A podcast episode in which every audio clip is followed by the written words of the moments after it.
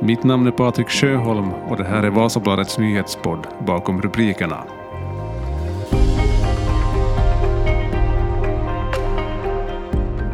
Idag i podden. Tre år efter att skolan öppnade är Kvävlax Lärcenter för litet och nu hoppas rektorn på en utbyggnad. Men är det möjligt och borde inte kommunen ha planerat för mera växtmån när man byggde skolan? Mer om det senare i podden, för nu först ska det handla om Eurovisionen där den första semifinalen redan är avgjorts och ikväll är det finländska färger på scenen då Rasmus deltar i semifinalen. Det här är bakom rubrikerna. Idag är det torsdag den 12 maj.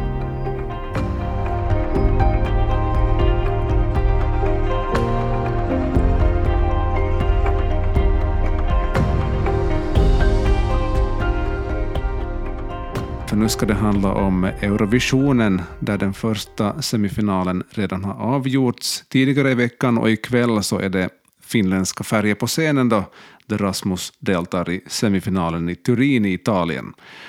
Patrik Back, kulturchef här på Vasabladet, även om man i Eurovisionen brukar vara noga med att hålla musik och världspolitik ifrån varann. Jag har, väl, jag har förstått att man i, i tiderna grundade hela Eurovision-konceptet med, med en tanke om att det ska finnas annat att prata om än bara krig under efterkrigstiden. Men det är ju uppenbart att i årets upplaga så är det, är det politik och musik som, som är väldigt kännetecknande och det såg man redan i den första semifinalen i tisdags, eller hur? Absolut, och det är ju helt logiskt. Det, det, det går inte att undvika med tanke på läget i, i Europa och det tragiska kriget i, i Ukraina. Och det är ju, politik har ju ändå präglat Eurovisionen under många år. Mm. Nu är ju Ryssland inte, får inte delta i år av förklarliga skäl.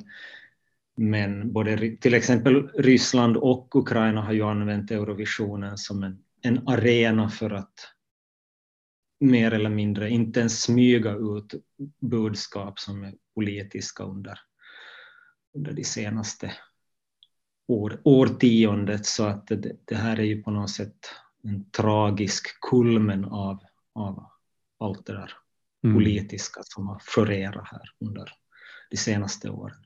Mm.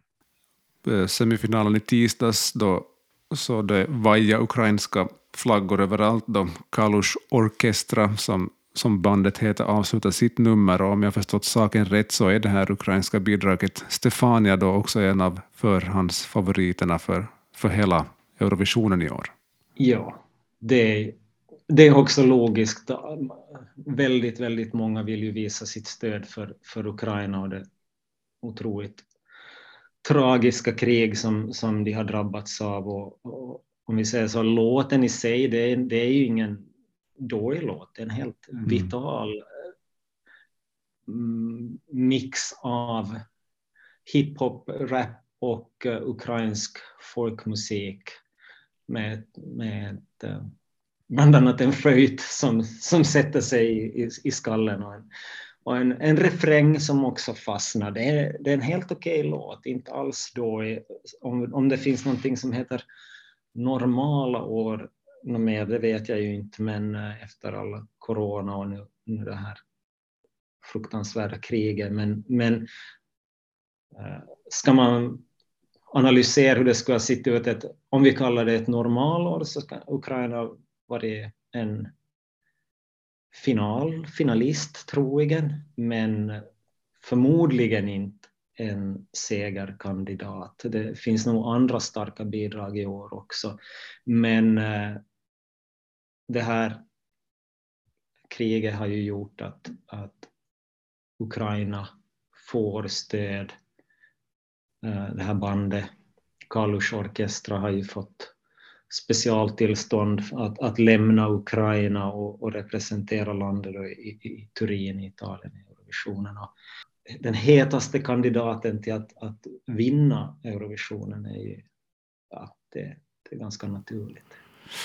Um, det drar då ihop sig till den andra semifinalen i Eurovision Song Contest ikväll Um, och då är det dags för Finland och Finlands bidrag, uh, The Rasmus med låten Jezebel. Finland ställs också mot flera högt rankade bidrag. Vilka chanser har Finlands låt och vad kan man säga om framträdandet? Jag antar att du följde med genrepet igår också? Ja, uh, Rasmus är ju, har ju rutin och scenvana i, i, i mängd och massor, så jag tror inte vi behöver oroa oss för att, att de på något sätt faller igenom på orutin och nerver. Det är förstås naturligtvis även för ett rutinerat band som The Rasmus så är det ju en stor grej. Det här är Eurovisionen, typ ett gigantiskt evenemang med massor av tittare. Och The Rasmus har ju fått start nummer ett. Mm. Så att, att man inte skulle känna vissa nerver inför en sån situation, det, det låter ju det, låter inte sannolikt. Men, men det, det har sett stabilt ut tycker jag på, på de här genrepen där jag har. Det finns nog andra bidrag som, som har haft större problem. Så det, hela scenframträdandet oroar jag inte mig för. Det, det, är en, det är en stabil Rasmus-låt. Det är väl inte det bästa de har gjort. Det är inte sämsta heller. Och jag tror att det kan bli en finalplats. Jag är inte helt säker, men jag, jag, jag, tror det. Man är förstås också förhoppningsfull, präglad av att man själv är finländare och hoppas att Finland ska gå till final. Eh, enligt spelbolagens oddslistor som brukar vara en ganska bra indikator på hur det ska gå så ska Finland ta en finalplats. Vi hade ju en enorm framgång i fjol med Blind Channel och deras låt Dark Side som också var en mycket, mycket hård rock. Hårdare än vad Rasmus är. Och där känner man ju sådär från, från början av veckan hur, hur snacket om Blind Channel stegrades och de blev så att säga hetare och hetare för varje dag. Det har man ju inte upplevt gällande det Rasmus ännu, men som sagt, det går in idag i kvällens semifinal. Ja, men för att komma till min poäng. Jag är inte helt säker på att den här låten tilltalar det som publiken kanske har en förhoppning om. Man, man vill hitta det där lite nya fräscha konceptet som kanske inte alltid är fräscht sådär ur ett, eller nytt ur ett i en större musikalisk kontext, men som känns helt rätt och i tiden på, på Eurovisionsscenen. Och där är inte, jag är inte övertygad, eller jag tror inte alls att, att The Rasmus-låt på det sättet Precis. går hem. Jag ska tipsa till dig som lyssnar att Patrik Back har faktiskt gjort en genomgång av alla semifinallåtar inför kvällens semifinal. Det kan man läsa i dagens eh, Vasabladet eller på vasabladet.fi. Och just som du sa, du, du skriver här om Jezebel att det är en hyfsad Rasmus-låt men inte så mycket mer än så. Frågan om, och låten tilltalar publikens önskan om något som framstår som fräscht och vitalt, vilket både Måneskin och Blind Channel gjorde i fjol. Jag tvivlar, tyvärr. Jag läste här på morgonen en, en artikel om att eh, Rasmus hade gjort en spelning på gatan i Turin. Det var här, här tidigare i veckan och, och och självaste Lauri Ylönen som, som är sångare i Rasmus, så, så sa att då de, då de spelade Jezebel så var det ingen som reagerade någonting av publiken på, på gatan på stan så sa att det, det funkar som inte för, för dem. De hade ingen reaktion på den och sen, sen hade de spelat In the Shadows och då hade folk varit såhär, ah, okej, okay, men den här känner man ju igen. Så jag vet inte, kan finnas någon förklaring där till vad det är för typ av låt? Ja, och det ligger väldigt mycket i det där. Jag, jag, jag vet själv när jag har varit på plats på, på Eurovision sammanhang, jag minns bland annat när i, Malmö då, 2013 då Österbotten, Krista Sigfrids från Kaskö representerade mm. Finland och när man vet, någon dag före finalen när jag anlänt till arenan och låtarna spelades så i högtalare utan, utanför arenan och eh, Danmarks låt då, som senare kom att segra. Mm. När den spel kom i högtalarna och man märkt publikens reaktioner, alltså de som var utanför arenan, eh, så kändes det att okej, okay, Eh, den här låten är en det här, det här kan vara grejen i år. om, om jag menar om, om Rasmus spelar Jezebel på gatan i Turin, det, de borde rimligtvis vara omgivna av en del Eurovision-fans där. Om, om mm. det faller så där platt så är det ju en, en usel indikator helt enkelt. Mm. Ja. Sen har vi då i, i kvällens startfält så har vi också då Sverige som ofta får vara favorit i, i Eurovisionen och um, i år så är det Cornelia Jacobs med låten Hold Me Closer. Har vi också här en, en som är förhandstippat att eventuellt kunna ta hem hela Eurovisionen? Ja, hon, det är ju en stark låt. Sverige är ju numera efter, efter några svaga år, vi gick på gamla meriter ett tag och så gick det väldigt dåligt några år. Det största fiaskot var väl Anna Bergendahl inte ens tog Sverige till final för x antal år sedan. Och sen har det ju som verkligen ansträngt sig och, och haft rada upp topplaceringar. Eh, med väldigt genomarbetade bidrag, scenshower, noggrant uttänkt allting och, och jag menar, vi vet att Melodifestivalen har internationell jury för att de så att säga ska vaska fram låtarna som funkar i Europa. Så där. Det är ju, eh, eh, och det där har ju haft framgångar. Det var ett, kanske ett bakslag i fjol när eh, Voices med Tusse inte alls gick så bra som de trodde och hoppades. Lite sådär över, nästan överdrivet kan man ju hävda att svenskarna är jätteskickliga, men det blir nästan ibland förutstuderat och uh, beräknande, skulle man nästan kunna säga. Mm. Med, med vad, när de tänker vad de ska nå framgångar med. Men jag tycker det här, det här, det här årets bidrag, Hold Me Closer, känns väldigt starkt, det känns genuint. Så jag tror att, att det här kan gå väldigt bra.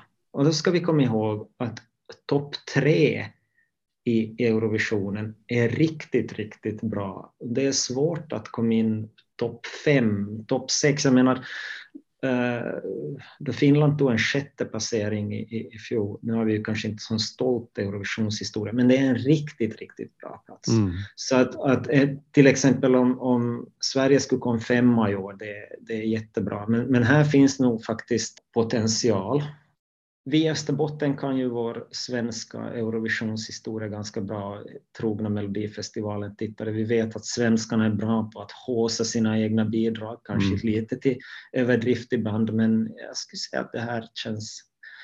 Det kan bli ganska bra. Hon, hon, hon står faktiskt ut i mängden, det måste man mm. säga. Du, du, var lite inne på det där att uh, en topp tre i Eurovisionen är jätte en jättebra prestation. Vem, vem tror du kommer att vara där i de där tre i år? Ukraina förstås. Mm. Sverige som vi har nämnt. Eh, det finns också uh, Polen nämns där, har en, har en ballad som heter River som, som finns där i, i, i snacket. Mm. Um, men Sen är det ju några låtar som vi inte har hört, alltså nu har vi inte hört andra semifinalen ännu, men eh, vi har ju de här stora länderna som är direkt kvalificerade för final och de finns också med för ovanlighetens skull i förhandssnacket. Storbritanniens eh, låt Spaceman, mm -hmm. eh, Italien som representeras av Mahmoud och Blanco eh, är också, finns där bland det som är förhandssnacket. Då ska vi komma ihåg att om man ser på oddsen och allting sånt så kommer så att säga Ukraina först. Mm. Sen kommer ingenting, sen kommer ingenting och sen kommer det då Storbritannien, Italien, Sverige, Spanien, mm. Polen. Och det är inte helt lätt det här att vara direkt kvalificerad för final för att man kommer så att säga så sent in i, i, i sammanhanget. De, de får visserligen visa upp sig i semifinalerna men, men det är som en skillnad där att, att finnas med på allvar. Det ger, om man har en bra låt och, så att säga, ta, och, och naturligtvis ta sig till final så ger det låten en möjlighet att växa under veckan. Men bland lyssnarna, men har man, och i snacket och sådär, att de var bra. Så, Mm. där, som Blind Channel gjorde i fjol. Mm. Men eh, för att vara direkt kvalificerad så, så måste man ha en riktigt bra låt och gå igenom rutan på de där tre minuterna i finalen. För vi ska komma ihåg att det är ju ändå ganska många tittare som inte har sett semifinaler, att, att finalen är ju alltid en, Mm. en, så att säga, den stora tittarmagneten. Um, så Måneskin lyckades ju med det där i fjol och uh, nu pratas det om en Måneskin-effekt och att, att de här andra stora nationerna har ganska starka bidrag i år för att de har sett då vad, vad, det, vad som kan hända. Det ska mycket till tror jag för att, att eh, uh, Kalush orkestra inte ska ta hem det. Mm. Så vi ska inte förvänta oss att det blir final i Helsingfors nästa år. Jag tänkte på det att det är 15 år sedan det, var, det faktiskt var final i Finland och då Lordi vann året tidigare, 2006, 15 år sedan. Det skulle ju vara roligt om det skulle bli dags igen småningom. Absolut, men nej, nästa år, nästa år blir det inte i Helsingfors om inte det då det har väl spekulerats i om Ukraina vinner var en, en Eurovisionsfinal då ska arrangeras. Men Ja. jag är inte säker på att Finland finns med i det snacket ens. Men, men ifall det utlokaliseras. Men eh, nej, Rasmus är inte bandet som fixar Eurovisionsfinalen till Helsingfors igen. Det är Mm. tyvärr så. Tusen tack för det här, Patrik. Tack själv.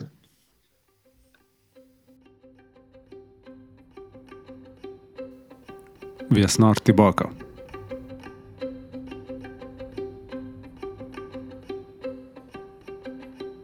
Nu, mer än någonsin, behöver självständiga, modiga och viktiga berättelser höras. Journalistik och pressfrihet är viktiga byggstenar i en välmående och stark demokrati. Vi här på Vasabladet vill kunna ge våra läsare och lyssnare den bästa bevakningen och rapporteringen om sånt som händer i samhället och i världen. Vasabladets nyheter hittar du i VBL-appen, nyhetssajten vasabladet.fi och via Radio Vasa. Kom ihåg att också följa Vasabladet på Facebook, Twitter, Instagram. Tack ska du ha.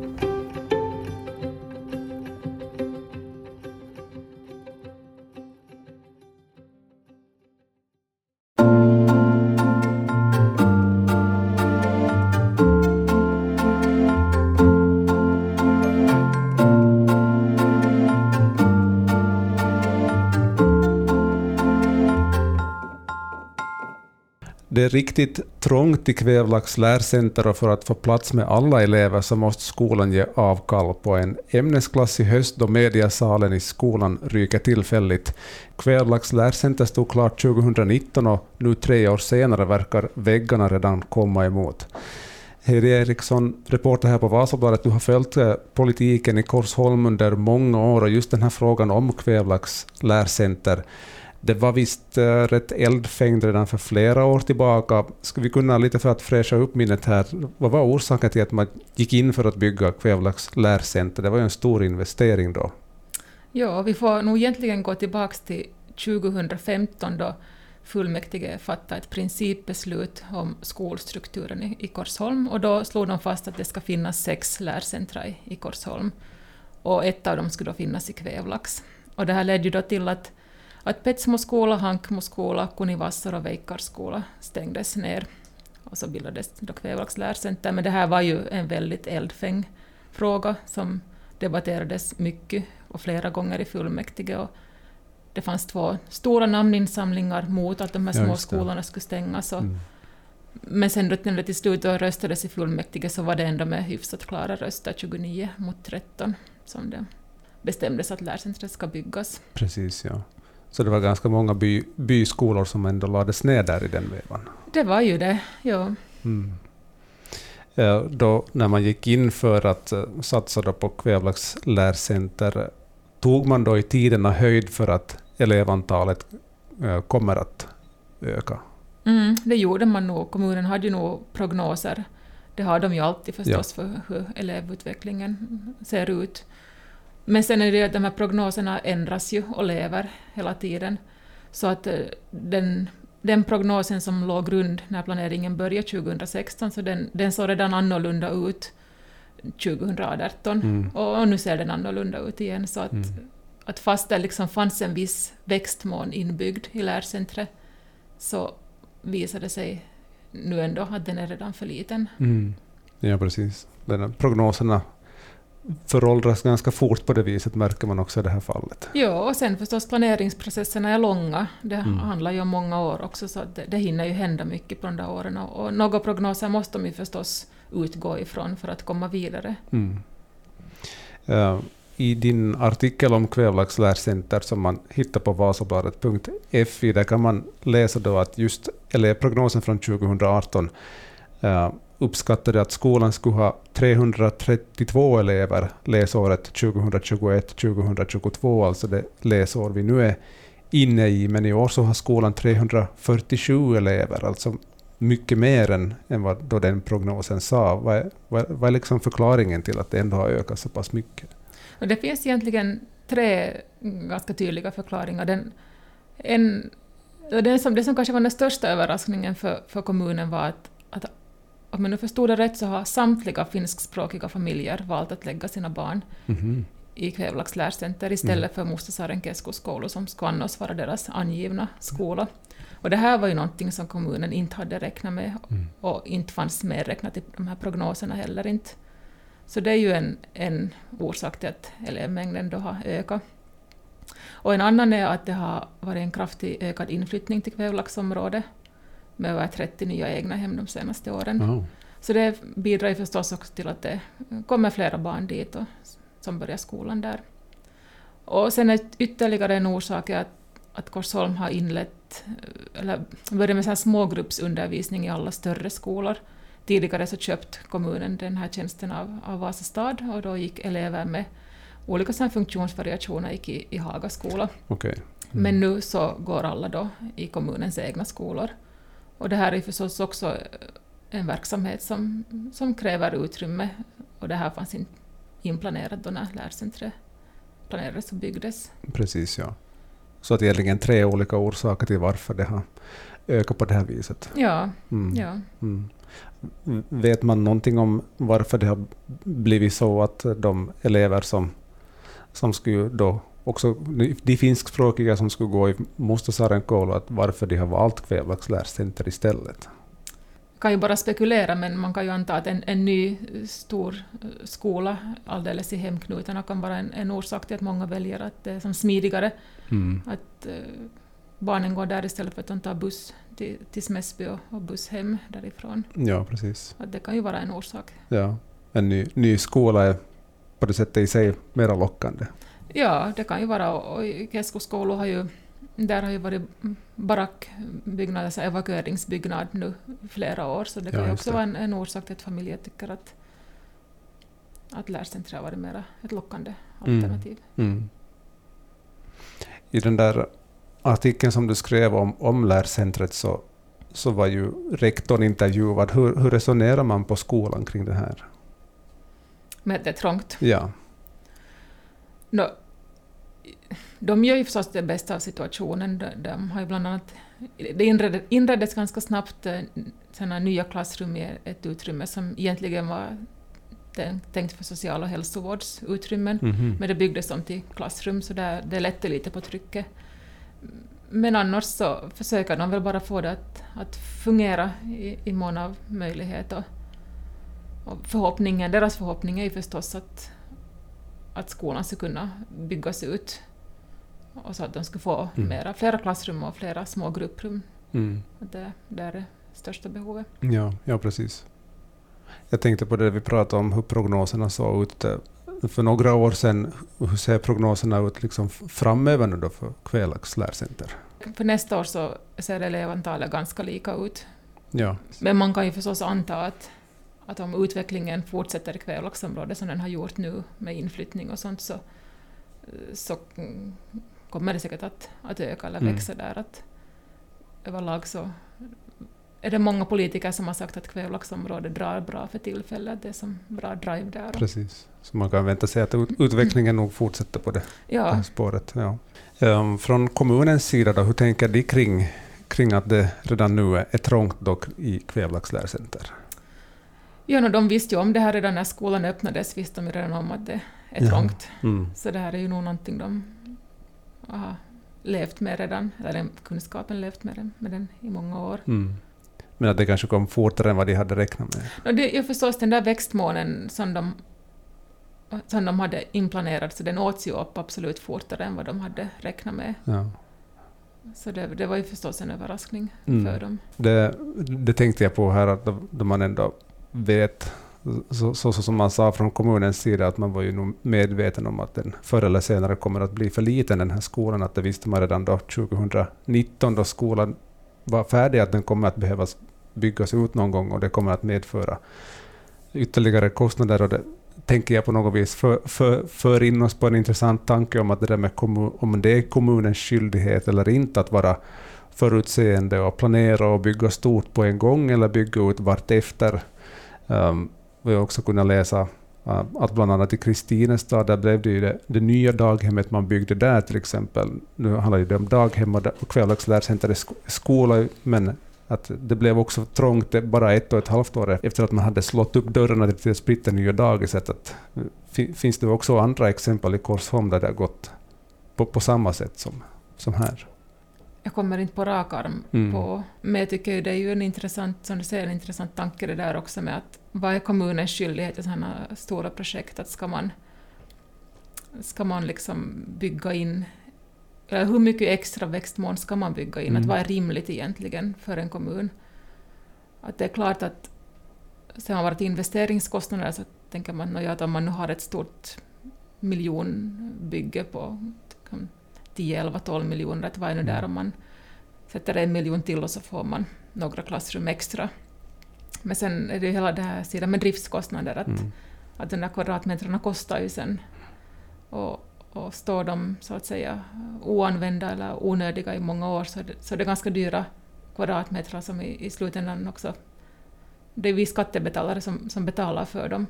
Att hur, vad är det mest rimliga? Och, hur ska kommunerna tänka helt enkelt? Att, mm. Är det vettigt att bygga stort och, och, med ganska mycket extra eller ska man sen då ta den här eh, utbyggnaden eller när det behövs mera, att är det då mera rimligt att bygga ja. ut? Ja. Reaktionerna skulle man ju få från båda besluten. Att nu, nu reagerar säkert många på att jaha, ska det byggas ut nu redan det där som var så dyrt? Absolut. Och sen skulle man ha resonerat annorlunda då, att ja, men nu bygger vi stort för att ha, ha den här växtmånen och ta höjd för att det kommer att komma många nya elever. Då skulle man ha fått reaktionen på att varför blir det så dyrt? No, exakt, ja, så är det ju. Så på, på något sätt så kommer man ju ändå inte runt den frågan att det, det, det, det kostar. Ja, och kommunen, kommunen har ju liksom begränsat med, med pengar mm. och budgetmedel, så det, det går ju inte att resonera om alla byggen sen att det ska finnas det där extra som inte pappers just då behövs, enligt prognoserna inte just då behövs. Men mm. sen ändras samhället och det sker mm. förändringar som påverkar. Och, och det är kanske då man sen måste reagera och det har ju, de, det har ju kommunen gjort nu med det här också, mm. reagera.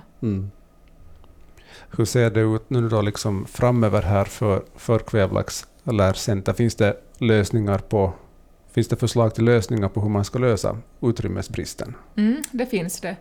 De har, bildningsutskottet har redan diskuterat sin investeringsplan för de kommande åren och där finns en, en klar önskan om att lärcentret ska byggas ut med en utbyggnad som skulle omfatta två klassrum och lite grupprum, det som skolan också efterlyser. Mm.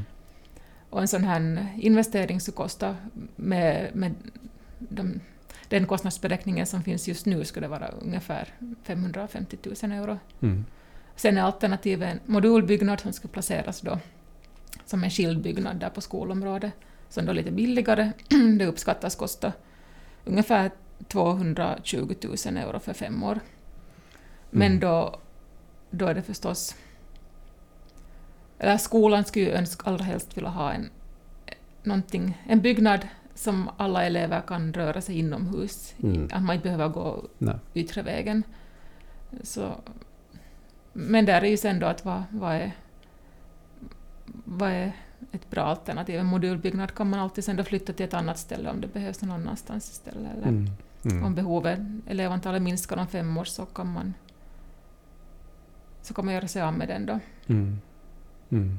Ja, precis. Men det här är ju någonting som politikerna måste ta ställning till och det kommer säkert att diskuteras då i höst på, på budgetmöten när man slår fast investeringsprogrammet för Mm. de kommande åren.